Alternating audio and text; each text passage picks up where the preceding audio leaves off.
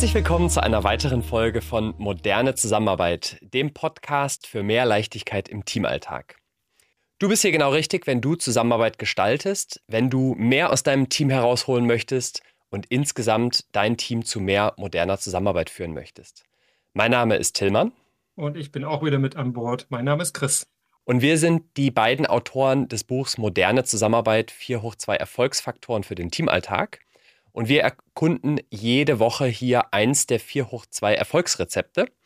Und auch in dieser Ausgabe gehen wir wieder einem Erfolgsrezept nach. Am Wochenende war ich auf einem Geburtstag beim Pizzaessen und wir kamen an irgendeiner Stelle auf das Thema moderne Zusammenarbeit und unseren Podcast. Dann habe ich ganz stolz erzählt, so ja, nächste Woche machen wir wieder die nächste Folge und es geht um Reviews.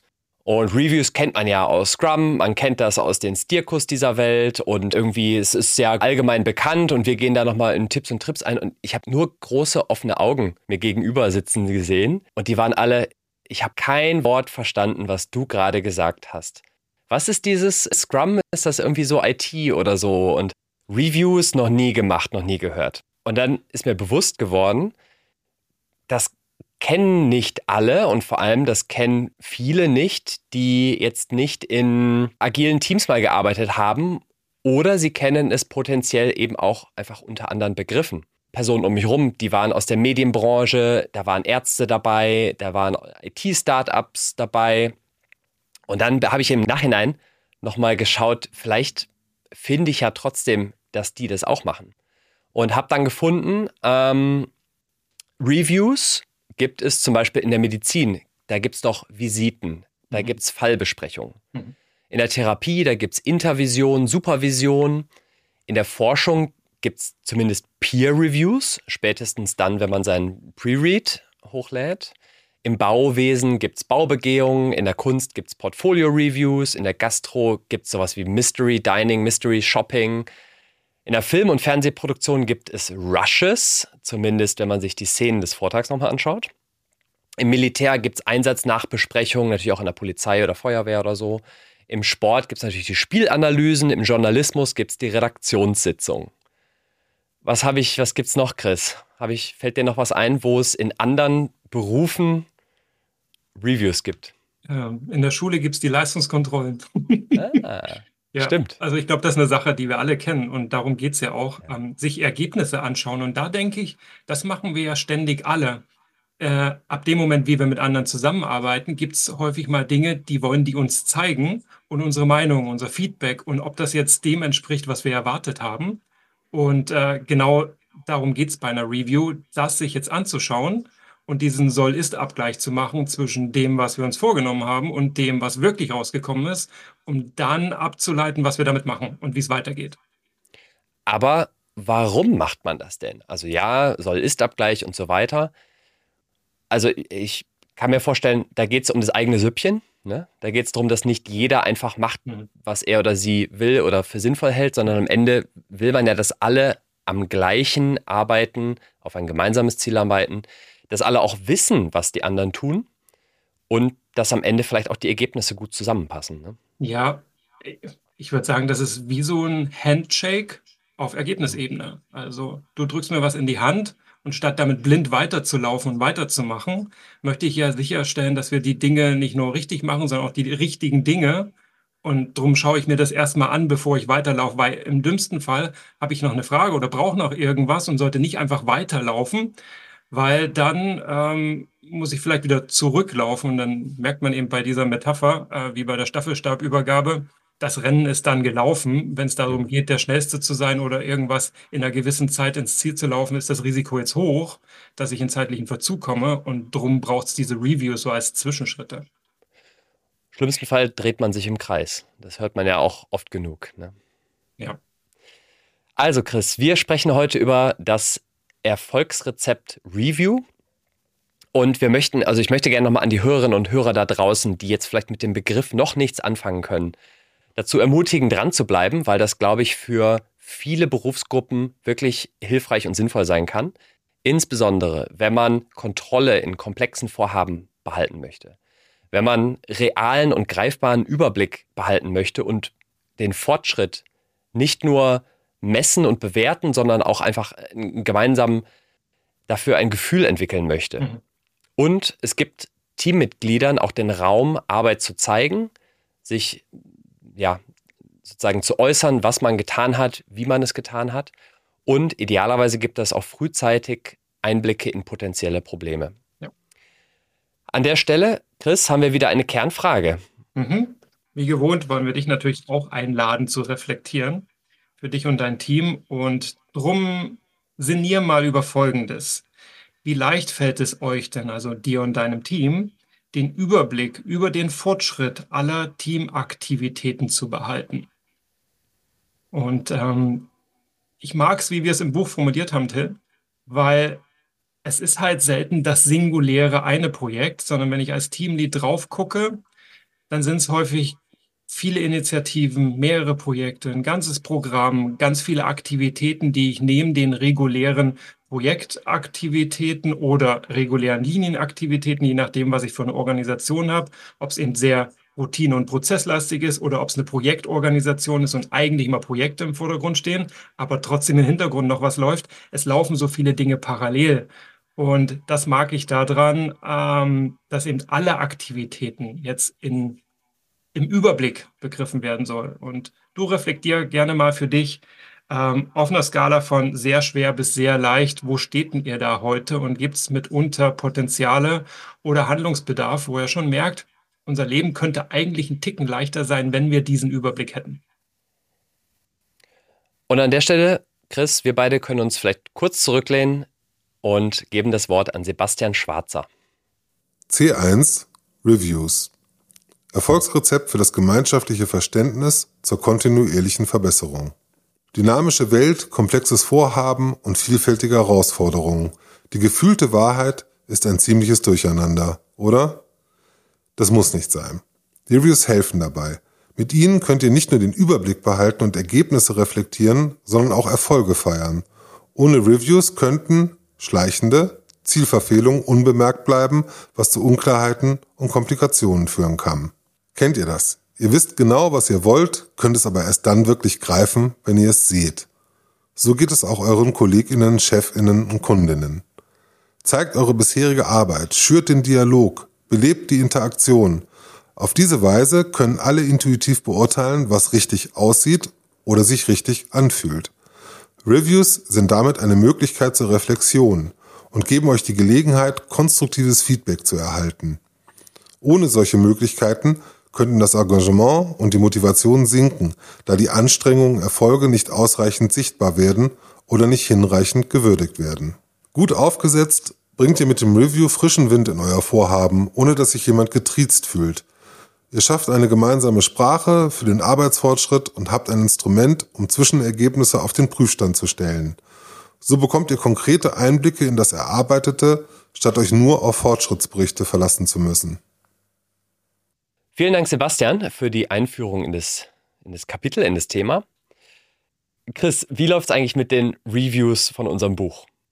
Ähm, ich weiß gerade nicht genau, wie viel wir haben. Also wir lassen ja das Buch bewerten auf Amazon und fragen auch ganz gezielt denen, die wir, denen wir das in die Hand drücken oder die es gekauft haben, die wir kennen, die es gekauft haben, ob sie uns eine Review hinterlassen. Und wie, wie läuft das?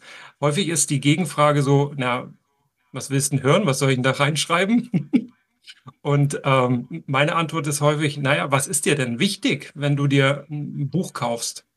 Warum kaufst du dir das Buch? Ähm, was darf nicht fehlen? Was, ähm, worauf legst du Wert, wenn du da Geld ausgibst? Ich meine, das sind immerhin 39,99 Euro. Ähm, und vor allen Dingen die Zeit, die du da reinsteckst.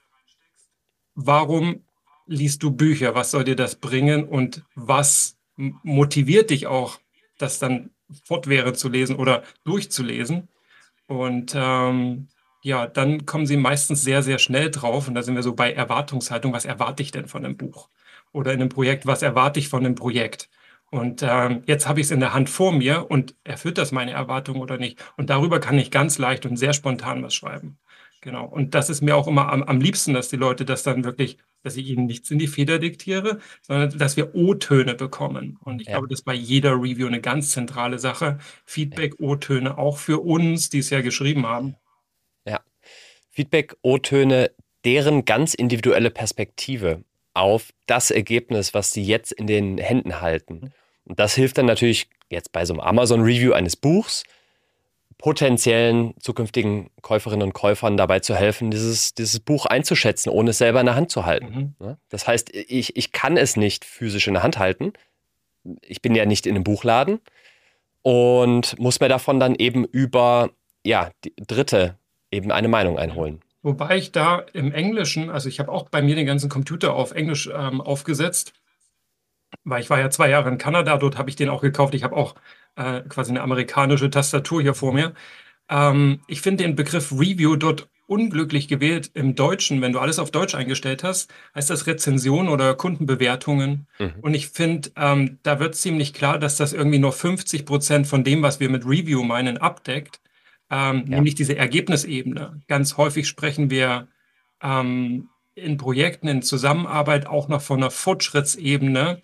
Ja. Die wird da ja gar nicht beleuchtet. Also ich finde es ein bisschen unglücklich, das Review zu nennen auf Amazon, aber es versteht dann doch wieder jeder, was du von ihnen willst, wenn es heißt, schreib uns doch mal eine Review für das Buch. Und da ist ja ein ganz spannender Punkt. Bei dem Review auf Amazon mhm haben wir jetzt keinen Einfluss mehr darauf, unser Produkt zu verändern. Mhm. Genau. Das Ding ist gedruckt, das liegt in den Lägern, aber selbst wenn da jetzt drei, vier Reviews kämen, die wirklich gute Hinweise geben auf Verbesserungsmöglichkeiten, Fehler, sonstiges, wir hätten keinen Einfluss mehr darauf, das Buch zu ändern. Und das ist doch jetzt genau spannend, weil an anderen Stellen haben wir die Möglichkeit. Mhm. Äh, viele wollen ja einen Café aufmachen.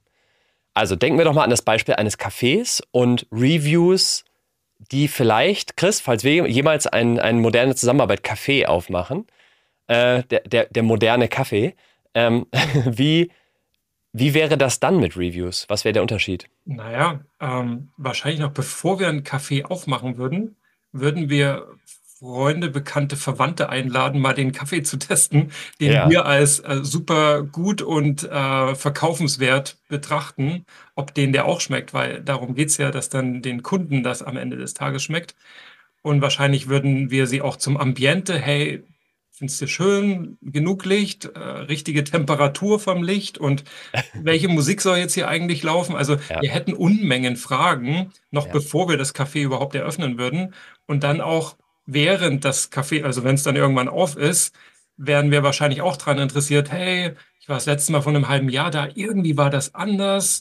Ähm, folgende Sache stört mich und so. Das würden wir auch wollen, dass man das mit uns teilt, damit wir nachsteuern können, weil naja, nichts ist für die Ewigkeit. Die Geschmäcker können sich ändern, der Trend ja. kann sich ändern. Ja. Und auf einmal sind halt, weiß ich nicht, trendgelbfarbene Sitzmöbel nicht mehr das, was alle wollen, sondern eher was Gedecktes oder so, was dich nicht so anschreit in der Früh. Perfekt, weil jetzt können wir überlegen, die gleiche Idee trifft uns ja auch, wenn wir ein Vorhaben als Team haben. Sei es als Projekt, sei es als Vorhaben in meiner Abteilung. Und da habe ich ja genau eine ähnliche Situation. Zum einen will ich, wie die Testnutzerinnen und Testnutzer im Café, vielleicht auch bevor wirklich der Laden öffnet, bevor das Projekt live geht, will ich ja am besten schon Informationen darüber haben, ob ich die richtigen Entscheidungen getroffen habe. Ob das, wie ich es mir vorgestellt habe, am Ende auch als Produkt funktioniert, als Dienstleistung funktioniert, ob es gut ankommt bei den zukünftigen Kundinnen und Kunden. Und eventuell ja sogar auch dann danach im laufenden Betrieb oder für eine potenzielle Weiterentwicklung das weiterhin so führen. Und ich würde es gerne einmal noch ansprechen, aber nicht zu sehr vertiefen, das Thema Scrum und agiles Projektmanagement. Weil es ist ein absolut elementarer Teil in Scrum, es ist Teil des Sprints und viele kennen das Review tatsächlich als Begriff, als solcher auch genau aus diesem Universum. Und da ist es ja am sozusagen am späteren Teil des Sprintzykluses auch ein essentieller Bestandteil eben dessen, dass man sagt, man implementiert gewisse Dinge, gewisse Features und bevor der Sprint zu Ende ist, stellt man das neu erarbeitete zum Review. So, und der Trick ist dann aber, dann ist das Ganze ja nicht zu Ende. Das heißt, das Produkt ist nicht gereviewt und geht dann auf den Markt, sondern das ist ja grundsätzlich die Idee in einem Scrum, dass man eben dieses iterative Vorgehen hat. Und dass man dann wiederum in den nächsten Sprint geht, in den nächsten Sprint und so weiter. Aber das Review ist ein elementarer Teil dieses Vorgehens. Immer und immer wieder wird gereviewt, was man erstellt hat, um so sicher zu gehen, dass man halt auf ein Ziel hinarbeitet und alles gut zusammenpasst. Da sagt ja Scrum oder der Scrum Guide an der Stelle noch mehr. Ich weiß gar nicht, ob wortwörtlich oder ob es quasi so ausgelegt und interpretiert wird. Damit ist ja mit diesen regelmäßig wiederkehrenden Reviews eine Art Risikomanagement mit eingebaut, dass ich mhm. Entscheidungen äh, frühzeitig oder bewusster oder regelmäßig treffe, hinterfrage, nachjustiere und ähm, im Scrum kennen wir ja kein formelles Risikomanagement. Das ist also mit eingebaut, dadurch, dass ich relativ enge Taktung habe, in denen ich mir das Ergebnis angucke und immer wieder gegen das vergleiche, was ich halt in der Zwischenzeit getan hat, um dann nachsteuern zu können und Risiken minimieren oder aus dem Weg räumen zu können. Wäre es an der Stelle interessant, vielleicht mal tatsächlich direkt auf die erste Hörerinnenfrage einzugehen, weil ich mhm. glaube, hier passt die Frage. Anja hat uns da eine Frage mitgebracht und vielleicht können wir da mal reinhören. Gibt es eine Art Faustregel, wie oft ein Review sinnvoll ist? Ich frage vor allem für Teams, die vorrangig in der Linie arbeiten und nur circa einen Tag in der Woche in einem Projekt. Hier macht es fast wenig Sinn, jede Woche oder alle zwei Wochen sich zu treffen, da sonst zu viele Meetings diesen einen Tag pro Woche ähm, ja eben beeinflussen und die Person ja auch an dem Projekt und an den Tätigkeiten arbeiten sollen. Gibt es da Erfahrungswerte? Also Chris, wie oft macht man eine Review? Ja, ich denke ja bei Linie, was sie anspricht, ähm, an meinen Danone-Background und dass ich eben auch viel im werksnahen Umfeld gearbeitet habe, also wirklich Linie, Produktionslinie. Mhm. Und im Werk gab es einen Performance Manager, beziehungsweise eine ganze Abteilung, die sich mit Performance Management ähm, beschäftigt hat, um kontinuierlich einen, eine gewisse Taktung zu erreichen, den Output sicherzustellen. Ähm, gar nicht so sehr von Qualitätsseite, sondern wirklich von möglichst kontinuierliches Arbeitstempo. Und ähm, da haben auch täglich in den Teambesprechungen hatte, hatten die quasi so eine Art Review-Charakter und es wurde auch regelmäßig dann ans Performance Management reported und gemeldet. Und die haben sich bestimmt mindestens einmal die Woche ähm, ausgetauscht, ganz eng zum Thema, okay, wo waren Auffälligkeiten, ähm, wo sind wir vom Prozess abgewichen und warum, ähm, wo gab es andere Spitzen oder Downtimes, also wo das Band stand und vielleicht irgendwas nicht zur Verfügung stand oder die Maschine defekt war oder welche Fehlermeldungen waren das. Ähm, also im Linienbetrieb ist das auch eine gängige Sache und essentiell, um alles auf so einem kontinuierlichen Maintenance-Level zu halten, wo es einfach wie geschmiert läuft, sage ich mal auf Deutsch. Ja. Und ich denke, jetzt hängt es extrem davon ab, was ist denn das für eine Linientätigkeit? Was ist denn das für ein Prozess? Ähm, wie komplex ist denn der auch? Wie oft ich den reviewen muss? Also, wenn das nicht zig Stationen in Reihe gewesen wären, also 50 Meter langes Band, stell dir das vor, mit Abfüllung ähm, und Verschluss und Packaging bis auf die Palette. Da habe ich viel zu reviewen. Also sollte ich mhm. das öfter tun. Wäre das nur ein Arbeitsschritt? Boah, ähm, dann vielleicht sogar gar keine festen Intervalle, sondern nur wenn es zur Abweichung kommt, dann aber ein Review. Ja. Fast schon mit Audit-Qualität. Wie würdest du antworten, was ein guter Zyklus ist? Ich meine, mir schießt noch ein zweiter Gedanke rein, was wir mhm. auch immer betont haben es mitunter an Etappen dran zu hängen. Die Folge hatten wir schon. Hast Ganz du? genau. Das ist die Folge 8 mhm. unserer Erfolgsrezepte. Und das wäre meine Antwort gewesen, mhm. sich bewusst zu überlegen, was sind denn Etappen und damit auch so die, die großen Schritte im gemeinsamen Vorhaben, die vielleicht auch so etwas natürliche Brüche darstellen. Mhm. Und wir hatten in der Folge darauf hingewiesen, dass es zum Beispiel eine Möglichkeit ist zu sagen, man nimmt die vier Jahreszeiten oder vier Quartale. Oder wenn man es fancy machen will, dann vielleicht auch Trimester, um nicht in die Urlaubszeiten zu rutschen. Aber es gibt ja ganz bewusst diese Brüche im Jahresverlauf. Und da macht es wahrscheinlich Sinn zu sagen, okay, bevor wir jetzt alle in die Osterferien gehen, lass uns doch mal reviewen, wie weit wir es zum Jahresstart geschafft haben und was wir bisher erreicht haben. Das ist natürlich spannend, dahingehend, dass du jetzt nicht immer nur reagierst, wenn gerade was schief läuft, sondern wirklich eine ganz bewusste Etappe reinziehst und sagst, hier ziehen wir Zwischenbilanz. Und hier stellen wir uns regelmäßig denselben Fragen, um ein Qualitätsniveau zu, zu halten oder zu erreichen, wenn das das Ziel ist, um zu reviewen, ob wir eben besser werden oder nicht um eben auch zu messen und zu beurteilen und zu bewerten. Äh, und darum war ich vorhin auch eingangs bei der Leistungskontrolle. Am Ende des Tages ist auch ein Review eine Art von Bewertung, ein Prüfstand, ein, ähm, eine Art Bestandsaufnahme, wo ja. wir uns gucken, wie es performt und ob das, was wir da tun, den Anforderungen genügt. Ja. Was ist denn der Unterschied zwischen einem Daily, also der Tagesplanung, und einem Review? Ich glaube, beim Daily sollten ja nur die zusammenkommen, die wirklich an den Dingen arbeiten, um sich abzustimmen, um wirklich im Detail ähm, ihre Arbeit zu koordinieren.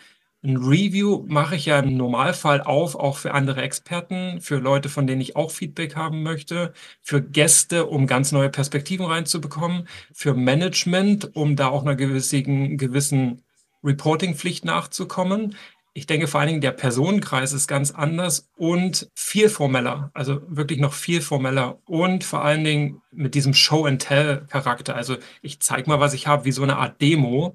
Das würde ja ein Daily überfrachten. Da wären wir nie in 15 Minuten fertig, wenn alle zeigen, was sie da jetzt wirklich produziert haben. Das wären für mich die wesentlichen Unterschiede. Und ich würde noch das Ziel differenzieren. Mhm. Bei, einem, bei einer Tagesplanung geht es vor allem darum zu sagen, woran ich arbeite. Mhm. Was tue ich gerade? Was, mhm. was habe ich bereits getan? Damit es niemand anders tut und niemand anders äh, Ähnlichem arbeitet. Mhm. Während in einem Review ich ja zeige, was ich erreicht habe, mhm. um zu zeigen, wie wir unseren Kundennutzen erfüllen und unsere Zielausrichtung erreichen. Ja. Noch eine dritte Facette auf Anjas Frage hin, wann ich jetzt diese Reviews überhaupt veranstalte oder organisiere. Ähm, wir hatten die Etappensicht, also dass ich es wirklich zyklisch mache und ganz sklavisch an diesen Rhythmus mich halte oder dass ich es eben ähm, an meinen Prozessschritten ausrichte. Jetzt kann ich es natürlich auch an bestimmten Meilensteinen oder Zwischenschritten ausrichten. Ich denke an sowas wie Design Reviews oder sowas oder Quality ja. Reviews. Und bleib mal bei dem Beispiel bei Danone. Wir haben da eine neue Linie zum Beispiel reingebracht ins Werk. Wir sind natürlich keine Maschinenbauer, also haben wir diese Maschinen gekauft bei Maschinenbauern. Und bevor wir bei uns alles anhalten, umbauen, äh, die Maschinen reinbringen und installieren und dann zum Laufen bringen, wollen wir natürlich sicherstellen, dass das schon alles läuft. Also diese Linie wurde vorher simuliert beim Maschinenbauer und genau das ist auch passiert. Wir sind zu so einer Art Design Review.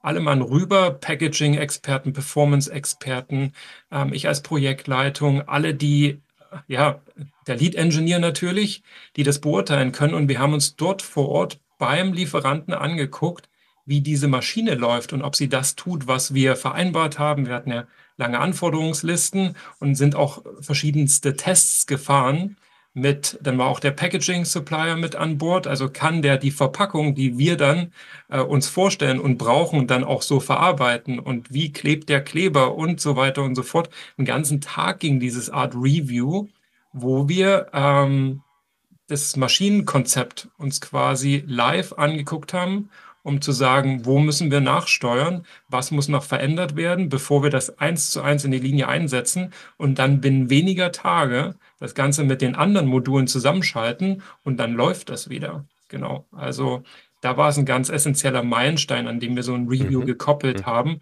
wo dann auch Zahlungsziele zum Beispiel mit dranhingen. Ja. Mhm. Und aus diesem Beispiel von der Linieneinführung was waren für dich die Do's und Don'ts für das Thema Reviews?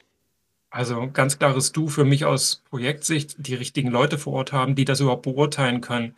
Ich war da eher, sage ich mal, schmückendes Beiwerk und äh, habe den Leuten in die Augen geguckt und in die Gesichter, damit sie alle, wenn sie schon gekommen sind, wenn sie schon die richtigen da sind und kommen, dann auch alles loswerden, bevor sie wieder abhauen.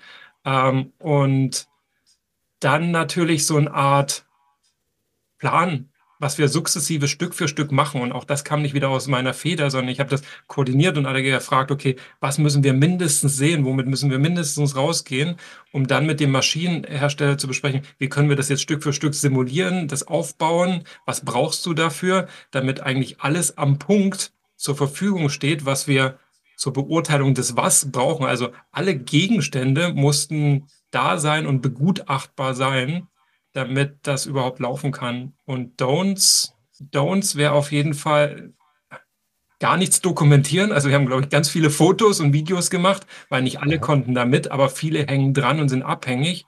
Und wir haben noch, während wir quasi die Tests gemacht haben, Videos rübergeschickt und gesagt, guckt euch das auch mal an. Also auf jeden Fall viel dokumentieren. Boah, ergänzt du mal, während ich weiterdenke. Nee, passt gut. Klingt gut. Ich ergänze später noch mit einem anderen Beispiel. Okay, gut. Ähm, vielleicht noch ein Don't. Oh, ich hatte ganz schlimme Beispiele aus der IT. Jetzt waren wir sehr ingenieurslastig. Ähm, das war nur eine Präsentation. Das war mehr eine Marketingveranstaltung, mehr ein, oh, ich hatte mir das aufgeschrieben vorhin, weil ich es echt so krass wichtig fand, die Stelle, die wir im Buch gesagt haben. Wir haben eher unsere Präsentationsskills verfeinert, als unsere Arbeitsergebnisse nachgeschärft. Also absolutes Don't.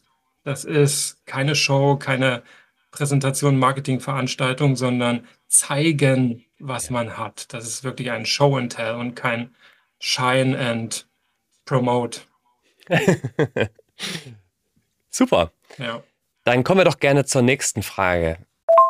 Im Bereich Retros gibt es Retromaten, sodass diese Retros immer mal wieder unterschiedlich und abwechslungsreich gestaltet werden können.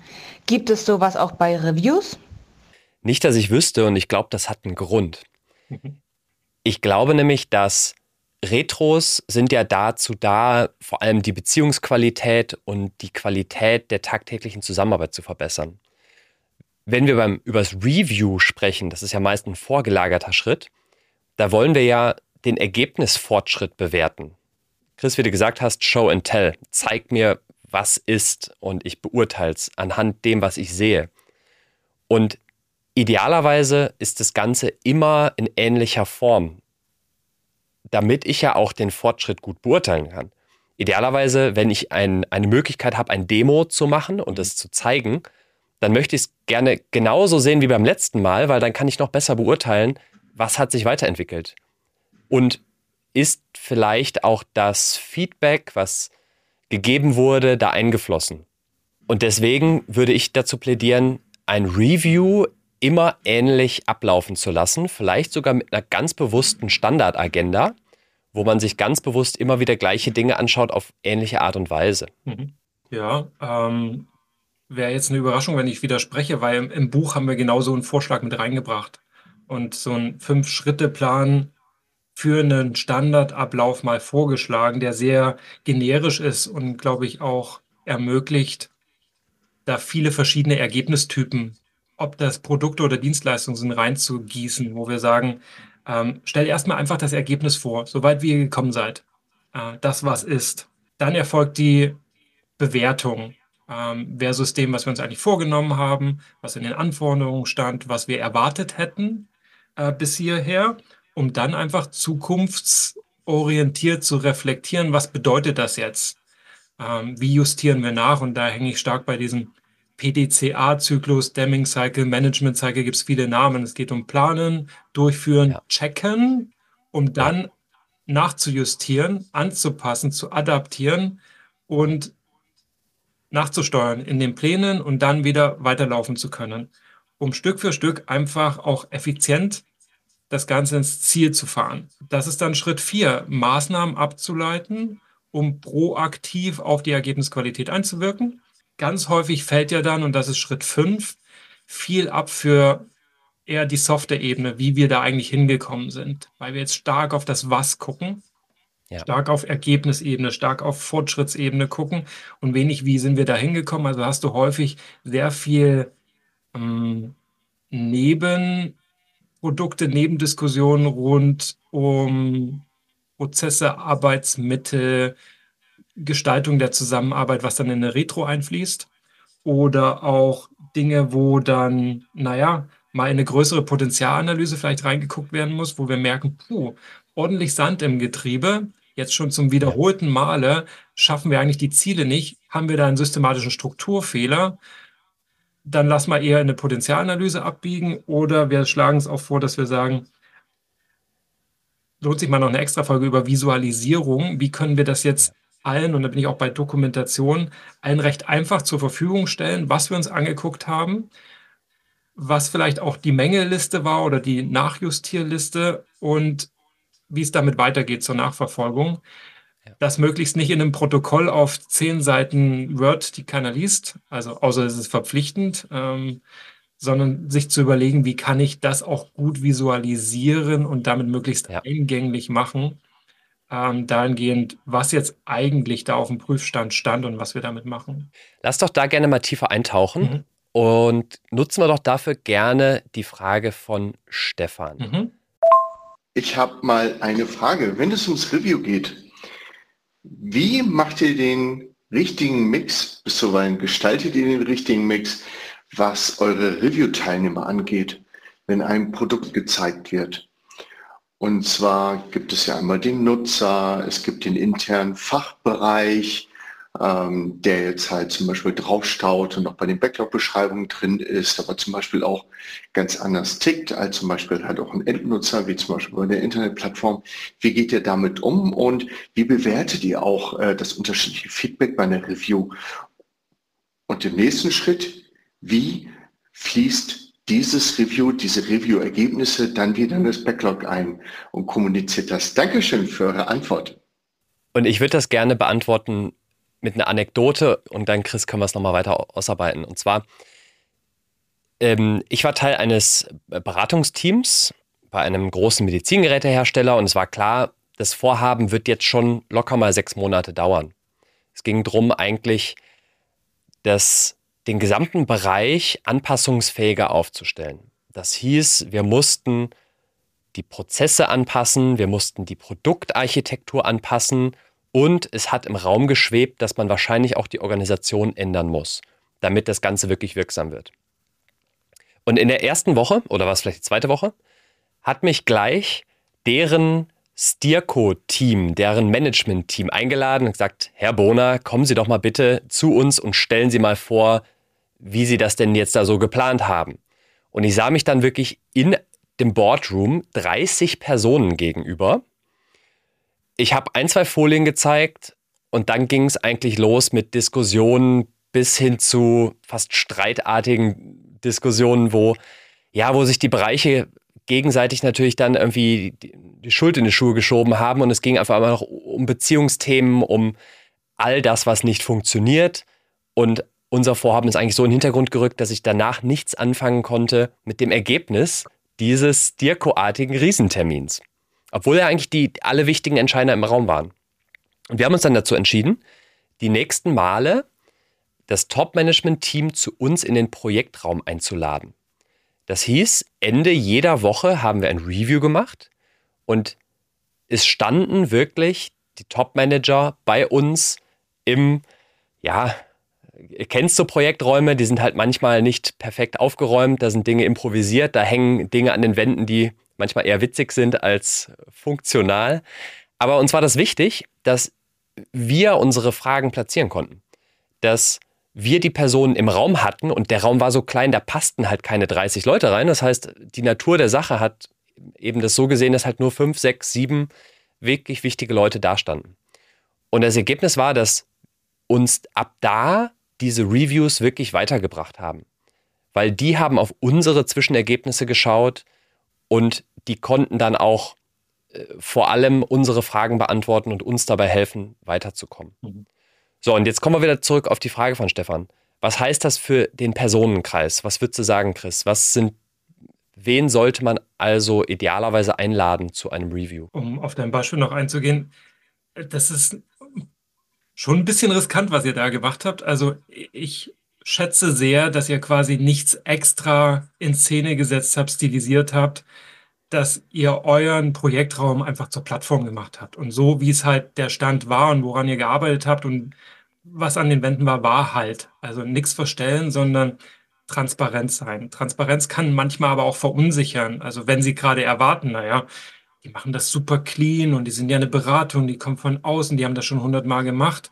Da sind dann mhm. keine funny Sprüche, die sie motivieren extra müssen, ähm, sondern die ziehen es einfach durch. Also Hut ab. Äh, auf der anderen Seite, wer das schätzt, einfach das so natürlich, wie es halt läuft, ähm, vorzufinden, triggert damit wahrscheinlich eine viel natürlichere Diskussion und viel besseren Austausch. Und jetzt versetze ich mich mal in euer Team. Ich hätte halt am liebsten die dann im Raum, die meine Fragen beantworten können. Also ich bin großer Fan von einer Liste offener Fragen die hoffentlich irgendwo an der Wand hängt, für alle visuell ist, wo alle auch ihre Fragen reintragen können und dass wir die im Review, wenn ich doch die Möglichkeit habe, einzuladen, wen ich möchte, beantworten bekommen, beantwortet bekommen, ähm, damit wir weitermachen können. Weil manchmal ist es halt nicht nur die eine Lösungsmöglichkeit, sondern wir haben drei, vier, fünf verschiedene Wege und jetzt brauche ich einen, der entscheidet und ich als Externer darf nicht entscheiden oder ich habe nicht das Mandat dazu, selbst wenn ich interner bin.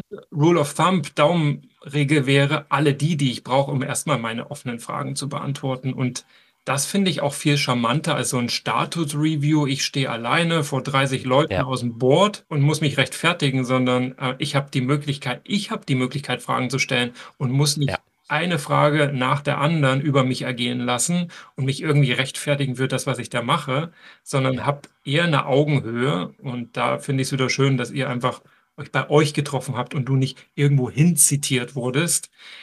Die ist ja viel leichter zu erreichen in dem Setting. Also Hut ab, cool, cool gemacht. Und der zweite Nebeneffekt, das war ja auch Teil von Stefans Frage, ist, wie sammelt man Feedback ein? Mhm. Uns hat das die Gelegenheit gegeben, zu sagen, okay, wir sind ja in unserem Projektraum, dann soll bitte auch unser Projektteam mhm. vorstellen, mhm. so dass jeder seinen, ihren Bereich vorstellen konnte, den Fortschritt darstellen konnte, aber idealerweise wirklich an, äh, an dem ausgedruckten ja, Chart, sei es ein Prozesschart, sei es eine Produktarchitektur, sei es erste Ideen zu Frameworks, die dann potenziell zu einer Organisation führen, das ist natürlich ein kompliziertes Beispiel, aber wenn ich mir eine Visite unter Ärzten vorstelle, dann rede ich das Ganze ja auch nicht, äh, also dann rede ich am besten am Patienten. Ne? Oder mindestens mal an den Diagnosen und an ähm, den Artefakten, die bei so einer Untersuchung rauskommen. Ja. Aber ich rede ich red nicht hypothetisch über einer PowerPoint. Nee, da hänge ich Und ich erstelle als Arzt natürlich genau. auch keine extra PowerPoint. Ganz genau, ja. So, und das Feedback, wohin fließt das dann? Mhm. Das war ja Teil 3 der Frage von Stefan. Mhm. Und ich hätte da eine provokante Antwort und die ist eigentlich in alles, was ich an Artefakten in meinem Projektteam habe, was mir bei der Zusammenarbeit hilft. Das ist ganz vorne an sicherlich der Aufgabenplan. Ich setze mich ja mit Aufgaben auseinander und ich schaue nochmal schnell, wir haben ja eine ganze Folge dazu gemacht.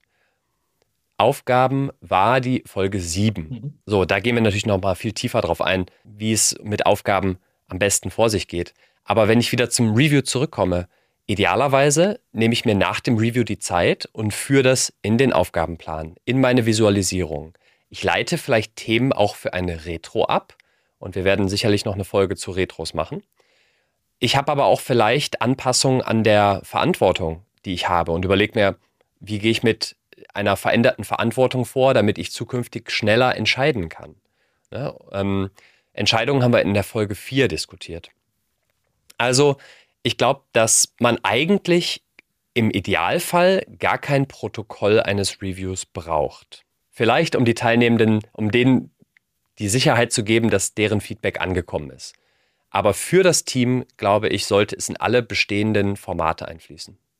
Und dann hat es natürlich einen riesen Vorteil, wenn es so ist, wie du sagst, da nicht nur der Teamlead oder die Projektleitung dasteht und alle Gäste empfängt und äh, Plätzchen und Kaffee austeilt, sondern wenn das ganze Projektteam da ist und jeder quasi auf seine oder ihre Expertisen Ohren zuhört, ähm, weil das, was du da mitnimmst aus Teamlead-Sicht, kann was ganz anderes sein als der Entwickler oder der Ingenieur oder der Tester oder wer auch immer, das anders auslegen. Drum würde ich sagen, ja, je mehr von deinem Team anwesend sein können, desto besser. Auch da wieder, du kriegst die O-Töne und du kannst dir selber überlegen, was machst du damit. Und drum schließt sich ja auch im, im Scrum, wenn wir da mal bei den Events bleiben, neben der Retro eben vor allen Dingen das nächste Planning an, wo dann wieder das ganze Team zusammenkommt und sagt, was habt ihr davon mitgenommen aus dem Review? Lasst uns das strukturiert in unsere Pläne oder Verantwortungsmodelle oder, oder, oder überführen. Eine Ergänzung noch, weil du die Rollen ansprichst. Mhm. Wir hatten ja auch schon das Thema Wertströme mhm. recht am Anfang, Folge 1. Und das ist ja, das schließt sich ja da total gut an, dass ich sage, wer präsentiert, ist nicht so die Frage, sondern die Frage ist, wir müssen alle Wertströme dem Review aussetzen. Wir brauchen Feedback und den Fortschritt aller Wertströme. Und in vielen Fällen steht hinter jedem Wertstrom äh, unterschiedliche Person, jemand, der für etwas verantwortlich ist. Aber ich glaube, das hilft auch nochmal für alle da draußen, die sagen, okay, ich möchte etwas mehr frischen Wind in meine Reviews bekommen. Dann ist sicherlich einer der wichtigsten Schritte zu überlegen, wer stellt vor, wer zeigt sein, ihr Ergebnis. Dann sollte man das denken anhand der Wertströme. Richtig schön, weil sonst kriegen häufig nur über stille Post die anderen im Team, die dann hinten dran hängen, überhaupt das Feedback zu gespielt und zwar so, wie du es verstanden hast und nicht ja. so, wie es eigentlich gemeint war. Ja, das ist eine Riesenchance, mega. Wollen wir eine weitere Frage mit einbeziehen? Super gerne. Die nächste Frage, wenn es um ein Review geht. Wie geht ihr damit um, wenn die Stories noch nicht komplett implementiert sind am Ende eines Sprints? Würdet ihr eine Story dann trotzdem schon mal zeigen, soweit es geht, oder erst im übernächsten Review? Danke euch. Sollen wir erstmal übersetzen, weil äh, bei dem Kreis, ja. den du geschildert hast am Wochenende, hätte jetzt jeder nur Bahnhof verstanden. Die Stories ist noch nicht implementiert. Genau. Ja. Ähm, Nimm direkt die zweite Frage auch noch dazu. Okay, gerne. Ohne jetzt im Wortlaut zu zitieren, aber ich denke mal, grob kann man dem agilen Manifest entnehmen, dass man ständig laufend funktionierende Software zeigen soll.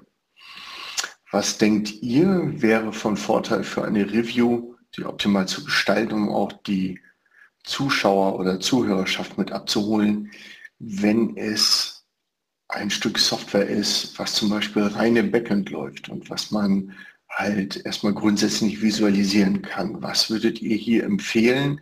Wie sollte man damit umgehen? damit die Nutzer ähm, dieser Software, die eventuell nur Systemschnittstellen bietet, wie sage ich jetzt mal ein Service oder sowas für irgendwas, ähm, zum Beispiel Bewerten von Datenqualität von Artikeldaten oder irgendwas, was sage ich jetzt mal in, ja, im Dunkeln läuft. Wie kann man das auf eine Art und Weise im Review halt ähm, so zeigen, dass halt auch der die Stakeholder und die Nutzer da halt, sage ich jetzt mal, sehen, wie auch der Stand der Software ist. Dankeschön.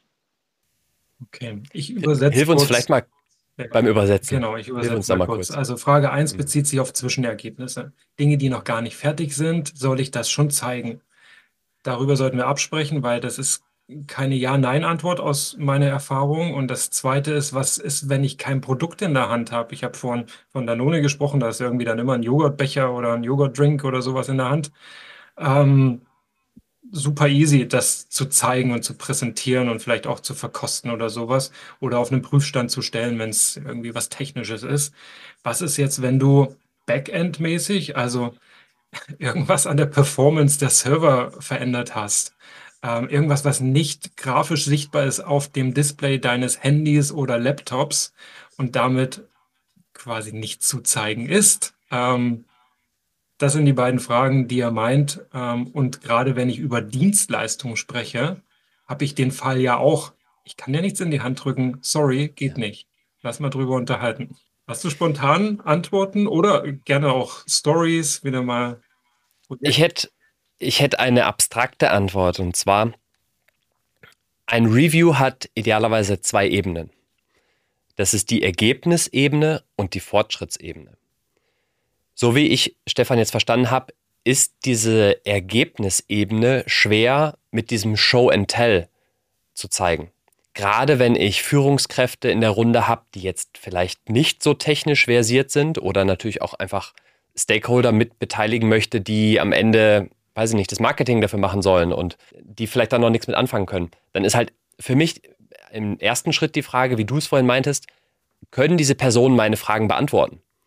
Also habe ich die richtigen Leute oder präsentiere ich vor den richtigen Leuten? Und kann ich vielleicht ein, eine Mittelebene finden, die mir vielleicht trotzdem dabei hilft zu erklären, was der Fortschritt war? Sei es ein KPI, der sich verbessert oder ein Messwert, irgendwas, was sozusagen mittelbar ist, aber ich sozusagen beweisen kann, dass ein Fortschritt passiert ist. Mhm. Gerade wenn ich an Daten denke, dann ist es ja ganz oft, ich habe jetzt, weiß ich nicht, 80 von 100 Prozent der Daten, die ich verarbeiten kann und 20 Prozent und da, so. Und dann kommt der zweite Schritt, das ist das Thema Fortschrittsebene. Die Frage ist ja an der Stelle, okay, ich habe jetzt ein Review an einem Ende einer potenziellen Etappe das kann, wenn es sehr schnell zyklisch ist, eine Woche sein. Das kann aber auch sein, dass ich erst zum kurz vor Sommer das Review mache. Und die Frage ist ja, bin ich jetzt gut unterwegs oder bin ich schlecht unterwegs? Also habe ich ungefähr den Plan erfüllt, den ich mir vorgenommen habe? Oder bin ich hinter Plan? Oder bin ich auf dem richtigen Weg Richtung unserer Zielerfüllung, Zielausrichtung? Oder bin ich irgendwo falsch abgebogen und merke, das bringt uns nicht zum Ziel oder bis hin zu dem Punkt, dass ich sage, ich muss vielleicht sogar das Ziel anpassen. Also wenn ich jetzt zum Beispiel sage, ich habe 80 der 100 Prozent Daten, die ich jetzt verarbeiten kann, kann das eine gute Nachricht sein, weil ich sage, super, dann fehlen nur noch 20 Prozent. Aber ich glaube, viele da draußen, die schon mal so oder ähnliche Projekte gemacht haben, wissen auch, die letzten 20 Prozent sind oft dann nochmal welche, die nochmal 80 Prozent der Zeit brauchen oder die entsprechende viele Aufwände benötigen. Das heißt, der Fortschritt alleine sagt mir nicht immer alles, aber ich kann auch nicht immer das Ergebnis in voller Transparenz beschreiben. Und jetzt sag du nochmal aus deiner hm. IT-Perspektive, äh, ob du da noch mehr Transparenz reingeben kannst. Ja, es geht natürlich auch immer um die Dinge, die versprochen wurden. Also ähm, in Stefan seiner Welt reden wir häufig über Sprintziele.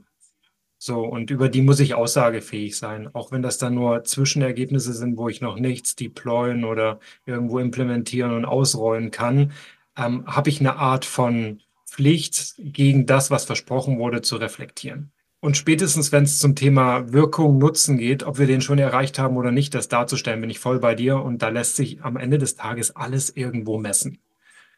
Und ähm, wo ich nur vorsichtig wäre, wäre, einfach pauschal alles zu präsentieren, woran wir gearbeitet haben. Gerade wenn es jetzt nicht direkt formalisiert wurde und dazu werden wir was sagen und das werden wir vorstellen, sondern wenn es eher so Mittel zum Zweck Aktivitäten und Zwischenergebnisse sind. Zu viel Transparenz kann es da auch für Un Verunsicherung sorgen. Also da würde ich das erstmal noch nicht präsentieren, wenn wir es noch nicht versprochen haben. Wenn wir erstmal sagen, wir haben das trotzdem im Griff, wir haben da auch keine offenen Fragen, äh, da geht es nicht darum, irgendwas unter den Teppich zu kehren, sondern niemanden zu verunsichern. Denn worum ich immer sehr bemüht war als Projektleitender, war Ruhe in der Mannschaft zu behalten. Die Outside Interference, also den, den, die störenden Einflüsse von außen, so gering und nur gezielt und notwendig zu halten wie möglich. Ähm, sonst wirst du ja ganz schnell ganz kirre. Weil sobald Management nervös wird, ist häufig die Reaktion, hey, macht mal eine Risikoanalyse oder eine Risikobeurteilung, ja. baut mal ein paar Szenarien, stellt die mal vor beim nächsten Mal, können wir nicht einen Sondertermin einrichten und du denkst dir nur, au, Backe, hättest du das nur mal nicht gezeigt? Wir haben doch alles im Griff und in zwei Wochen ist das fertig und keiner interessiert sich mehr für diesen blöden Zwischenstand, den wir jetzt dummerweise geleakt haben, also jemanden ja. gezeigt haben, um sie nervös zu machen.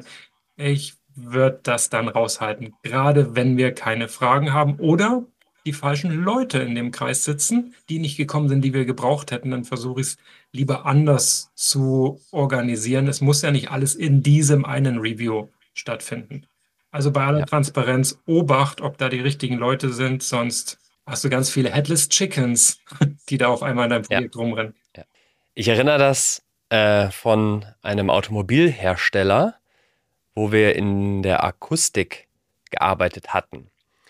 Und Du musst dir vorstellen, kurz vor Serienstart, kurz vor Ende der Entwicklung, fährt der Vorstand selber das, den neuesten Prototypen. Und nicht nur der Vorstand, sondern häufig auch Freunde, Bekannte des Vorstands. Ne? Man will ja sozusagen äh, sich stolz präsentieren und ein paar Insidern das neueste Fahrzeug präsentieren. Und die werden danach auch dann befragt oder wissen sich ja auch zu äußern, was denen nicht gefallen hat. Und das Problem bei so einem Vorserienfahrzeug ist, dass die Akustik ganz oft noch recht schlecht ist. Da klappert es noch ein bisschen, die Stereoanlage ist noch nicht perfekt eingestellt. Das ist etwas, was man recht spät im Entwicklungszyklus feintuned. Und fast jedes Mal gab es Taskforces und Eskalationen, wenn der Vorstand den neuen Prototypen gefahren ist, weil die natürlich auch einfach, weil das ist, was jeder irgendwie beurteilen kann. Ne? Jeder weiß, wenn ein Auto klappert und der Motor noch nicht so gut klingt. Das heißt, auch dieses als Review ist wichtig zu sagen, okay, sind da die richtigen Leute sozusagen am richtigen Zeitpunkt eingeladen? Naja, kommt man nicht drum herum. Aber dann muss man halt vielleicht auch die Review-Teilnehmenden ganz bewusst die richtigen Fragen stellen oder die Dinge in den richtigen Kontext setzen, um klarzumachen, was ist schon zu bewerten und zu beurteilen und was ist noch nicht zu bewerten und zu beurteilen. Und da sind wir bei einem wichtigen Punkt. Ich meine, ja, ein Vorstand und dessen Meinungen und Äußerungen und Feedback ist brutal wichtig. Auf der anderen Seite ist es weiterhin eine Einzelmeinung. Will ich, dass meine Vorhaben von Einzelmeinungen gesteuert und gelenkt werden? Idealerweise habe ich es ja so aufgesetzt, dass es dem Bedarf eines Marktes oder einer Kundengruppe, eines Segments entspricht. Und deren Feedback sollte dann eben auch eingeholt werden und in Relation gesetzt werden. Ich sage jetzt nicht, ob mehr oder weniger, doch ähm, kauft der Vorstand dann alle 10.000 bis 100.000 äh, Autos, die da pro Jahr produziert werden? Nee, die anderen müssen drin sitzen. Da wäre ich dann vorsichtig mit Einzelmeinungen und drum breche ich mal eine Lanze. Nur weil wir da Feedback bekommen, heißt es das nicht, dass wir springen müssen. Also das ist Feedback, mit dem wir jetzt diskutieren können. Drum erfolgt danach die Planung oder Replanung, was wir daraus machen. Ähm, und darum bin ich auch großer Fan, wie du jetzt sagst, da nicht alles zu protokollieren und gleich Versprechungen zu machen, sondern erstmal mitzunehmen, sich danach die Karten zu legen ähm, und nicht viel zu viel zu versprechen oder kirre werden oder gar nicht merken, dass nach drei Stunden Review wir drei, vier Aussagen gemacht haben, die sich komplett widersprechen. Erstmal mitnehmen und gucken, was wir daraus machen. Dafür sind wir dann die Verantwortlichen für die Initiative, für das Projekt, für sonst was, dass wir die richtigen Ausleitungen treffen. Dann lass an der Stelle doch nochmal einen Elefanten im Raum ansprechen. Weil viele unserer Hörer, Zuhörerinnen und Zuhörer sicherlich auch in Konzernen arbeiten, in größeren Strukturen und die kennen sicherlich Lenkungsausschüsse, Stierkos, Steuerungskreise. Mhm. Wo ist denn jetzt der Unterschied zwischen unserem Review, was wir hier diskutieren, und einem Stierco? Naja, das Stierco ist ja meistens eine Art Management-Ebene. Direktoren, ähm, vor Dingen auch die Ressourcenverantwortlichen, die, die ihre Ressourcen in die Projekte schicken, ähm, EntscheidungsträgerInnen, eigentlich keine Kunden, also eine, eine interne Runde. Ähm, selten habe ich da jemanden aus einer operativen Ebene gesehen, selbst wenn sie äh, COO, also Chief Operation Officer waren, niemand vom Band saß da drinnen. Und es geht vor allen Dingen um eine Art Statusüberblick, würde ich sagen. Also wirklich auf die krasse Fortschrittsebene. Da ist der Soll-Ist-Vergleich angesetzt. Gar nicht so, so, so sehr das Was, weil die das im schlimmsten Fall gar nicht genau beurteilen können, so wie es Experten oder Kunden oder User, Nutzer könnten. Und ähm, das ist auch immer dieselbe Zusammensetzung. Also das ist nicht so, dass ich da, wenn sich die Board-Member nicht wechseln, äh, namentlich, dann sitzen da immer dieselben Leute und es kommt auch ja. meistens immer nur die Projektleitung oder Teamleitung und spricht für alle. Also ganz anderes Setup. Ähm, doch ich muss auch sagen, in der Realität wird wahnsinnig viel vermischt. Irgendwie wollen sie das Was dann doch sehen und dann wird da irgendwie so ein gekrampftes Mischmasch, äh, Mischmasch aus Review und Lenkungskreis, Statusbericht und Fortschrittskontrolle und Ampeln. Es geht ja viel um Ampeln, die muss mindestens auf dieser einen Folie sein, die da präsentiert wird. Und ich würde sagen, in einem Steerco geht es darum, dass du als Projektteam Entscheidungen brauchst, von denen du abhängig bist und die holst du dir dort ein und hast Entscheidungsvorlagen dabei. Bei einem Review bringst du Fragen mit, stellst jede Menge Fragen, suchst dir die Leute aus, die kommen, damit du die richtigen Antworten bekommst und gehst. Die Entscheidung trifft dann ihr, ihr wieder als Team. Aber häufig verschwimmen da die Grenzen ganz ordentlich in der Realität. Ich kenne Stierkurs vor allem wirklich aus diesem Return of Investment Gedanken. Mhm. Ich bin ein Board, mhm. ich bin vielleicht Sponsor eines Projekts, dann will ich gerne das rapport, äh, reportiert wird, ne? dass, dass halt wirklich da mhm. die Leute vorsprechen und die gelbe Ampel erklären. Mhm. Und das vereinfacht natürlich die die Welt auf eine reine Fortschrittsbetrachtung. Das Gefährliche an einer reinen Fortschrittsbetrachtung ist ja, dass ich sehr, sehr effizient am Falschen arbeiten kann. Und wenn ich ganz lange auf meiner gelben Ampel rumarbeite oder sogar auf eine, ähm, wie sagt man, das ist so ein ähm, ähm, Melonenmanagement, ne? Außen grün, aber innen rot. Noch nie gehört, super, ja, gefällt mir. Ja, und äh, wenn ich natürlich so mein, meine Vorhaben manage, dann ist immer idealerweise alles grün, dann muss ich nicht so viel mich rechtfertigen. Wenn ich Pech habe, dann ist es so wie mit den 20% unlesbaren Daten in meinem Data-Vorkommen. Das kommt dann nie hervor, weil im Fortschritt bin ich gut dabei, aber ich arbeite vielleicht am Falschen so, dass das Ergebnis nie richtig gut werden kann. Wir, wir schlagen ja im Buch deswegen vor, zu sagen, ja, wenn ihr zum Beispiel jetzt ähm, so eine Stirko-Logik habt, ich meine, um Reporting kommen wir doch selten drum herum. Wir haben alle irgend so eine Art etabliertes Berichtswesen, wo wir regelmäßig vorsprechen und genau diese Ampelseiten präsentieren und möglichst gucken, dass die gepolished sind und auf dem Punkt und zielgruppengerecht und so weiter und so fort. Und das Projekt gut dasteht und die richtigen Entscheidungen und Ressourcen kommt. Das hat ja auch einen Sinn, dass das da ist. Jetzt ähm, habe ich vielleicht gar keine Reviews so formell etabliert, wie wir das vorschlagen. Was mache ich dann? Und ähm, da würde ich sagen, ganz häufig haben wir so einen monatlichen Turnus. Also ich habe das bei großen Konzernen erlebt. Einmal im Monat werden die großen Projekte da in die Mangel genommen oder unter die Lupe oder wie auch immer. Und ich fand es echt zu oft. Also häufig konnten wir gar nicht so mhm. einen Major Progress präsentieren. Und das hat sich dann auch irgendwie blöd äh, angeführt, weil du willst ja eigentlich immer wieder für was stehen und zeigen, was wir gemacht haben. Aber manchmal bietet sich die Chance nicht. Ich denke so an Urlaubszeiten rund um Mai sind geführt mehr Feiertage als Tage zum Arbeiten. Trotzdem wird dieser Turnus aufrechterhalten. Äh, zu sagen, dann machen wir aus einem davon, widmen den, wir den mal um machen Review und bieten das gezielt auch oder öffnen das gezielt auch für andere Stakeholder und fokussieren mal auf das Was und weniger auf die Ampel, weil die haben wir doch vor vier Wochen gesehen, da hat sich nichts geändert. Jetzt lassen wir so diese Freude an dem, was wir machen, in den Mittelpunkt stellen und die offenen Fragen und diskutieren eher über das Was und damit auch so eine Art Schulterschluss herstellen und nicht ein, da oben sitzen die auf ihrer Bühne hinter ihren schönen Mahagonitischen und du irgendwie klein neben deinem Flipchart, sondern hey, wofür sind wir alle angetreten? Woran arbeiten wir hier? Warum wollen wir gemeinsam als Company nach außen dies und das verkaufen, präsentieren, bewerben, wachsen, was Tolles machen? We're in this together. Lass mal sowas eher vom Spirit aufsetzen und dann alternieren. Nicht einen extra Termin, sondern mal umwidmen und den Vorschlag reinbringen. Ähm, das sind auch nur Menschen, die haben vielleicht sogar richtig Bock darauf. Ja, also cool. bei mir sind immer aus den Präsentationen alle ähm, aus ihren Hosen rausgesprungen. Wenn ich dann wirklich das Produkt mitgebracht, hingestellt, Originalverpackung, genauso gekürt, wie es eigentlich im Regal steht, Fotos vom Wettbewerber, ne, wie kacke der neben uns im Regal aussieht, das fanden alle super exciting und eben tangible, also greifbar. Das hat was mit ihnen gemacht. An die Präsentation konnten sie sich erinnern und ich sag dir, das war keine PowerPoint-Slide, kein Flipchart, nix habe ich davon geschwungen. Ich habe einfach nur das Was mitgebracht und das fanden sie, nachdem sie acht andere Präsentationen gesehen haben, ah, sehr erfrischend. In die Richtung geht auch, gehen die nächsten zwei Fragen. Vielleicht magst du die mal abspielen. Gerne, machen wir wieder eine Sequenz. Ja. Wie kann man komplexe Informationen so vereinfachen, dass sie für ein nicht technisches Publikum verständlich sind, ohne dabei an Genauigkeit zu verlieren?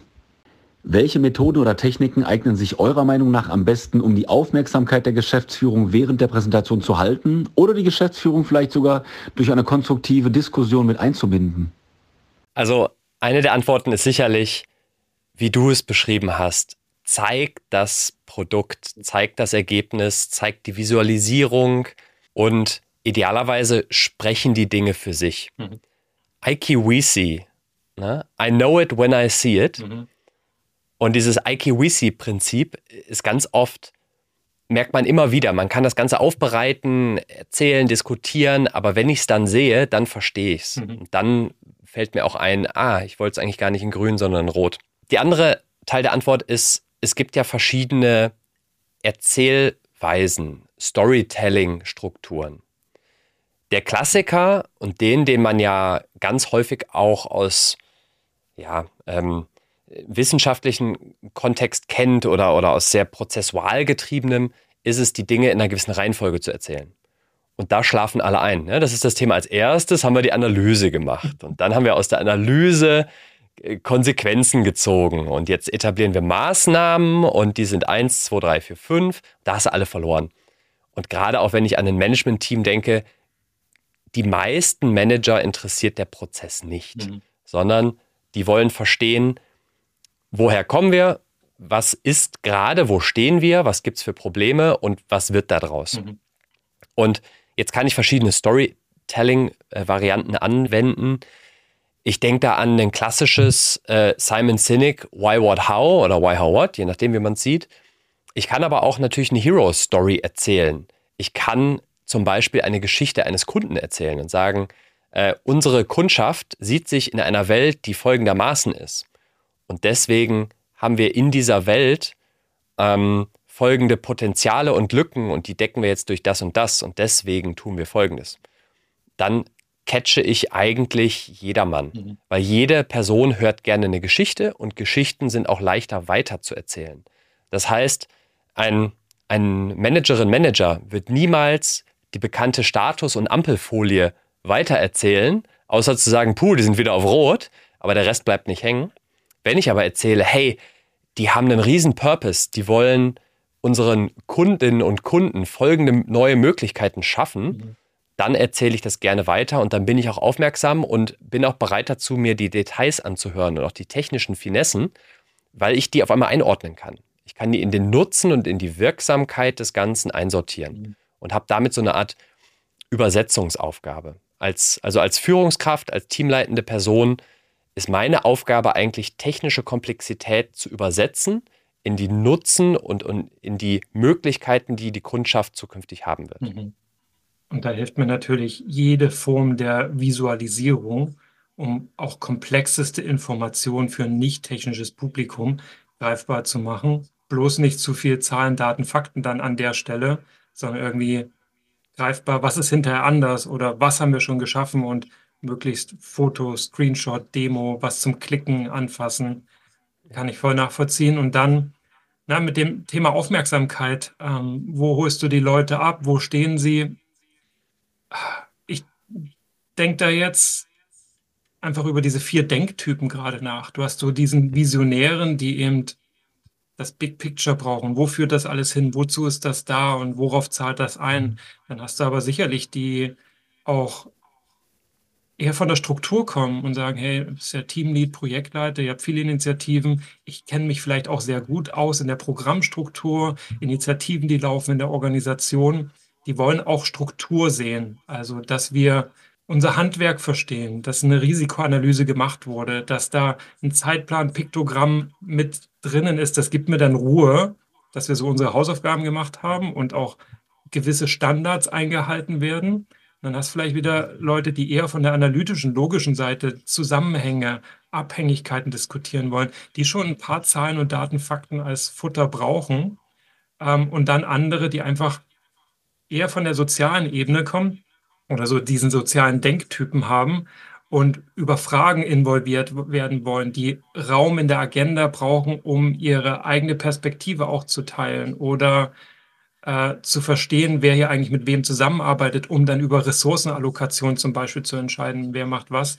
Also sich da in die Zielgruppe rein zu versetzen, macht schon durchaus Sinn. Klar, wenn es ein Board, also wir sind beim Steerco sind, dann haben die schon häufig einen visionären Touch und äh, müssen ja auch ganz große Entscheidungen treffen und brauchen eher den Überblick.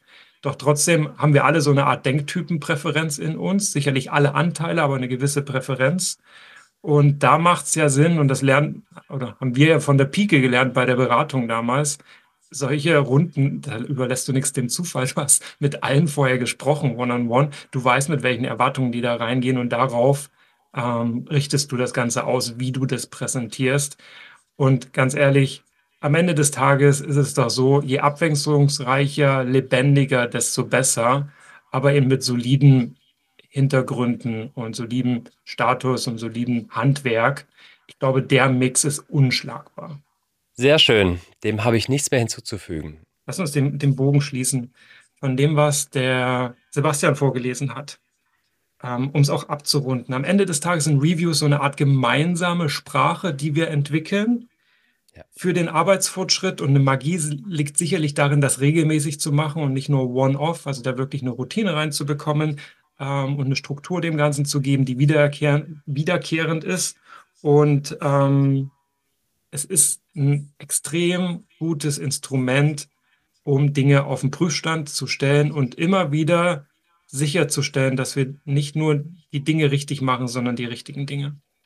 Gut. Und möchtest du als Zuhörerin oder Zuhörer wissen, wie es um dein Team steht? Dann bieten wir dir eine kostenlose Potenzialanalyse. Da kannst du gerne vorbeischauen auf moderne-zusammenarbeit.de. Und das Ganze basiert natürlich auf unserem Buch Moderne Zusammenarbeit. Das ist im Haufe Verlag. Das ist, Chris zeigt es in die Kamera, Entschuldigung, da muss ich lachen. Ähm, ist im Haufe Verlag erschienen und überall erhältlich, wo es Bücher gibt. Und falls dir unser Podcast gefällt und dir dabei hilft, das zu tun, was du am liebsten machst, nämlich Zusammenarbeit gestalten und du kennst andere Personen, die das auch gerne tun und davon profitieren würden, dann abonniere nicht nur diesen Podcast, sondern du hilfst uns sehr, wenn du auch unseren Podcast weiterempfiehlst. An der Stelle bleibt mir nur noch zu sagen, wir wünschen dir und deinem Team viel Freude und Leichtigkeit im Teamalltag.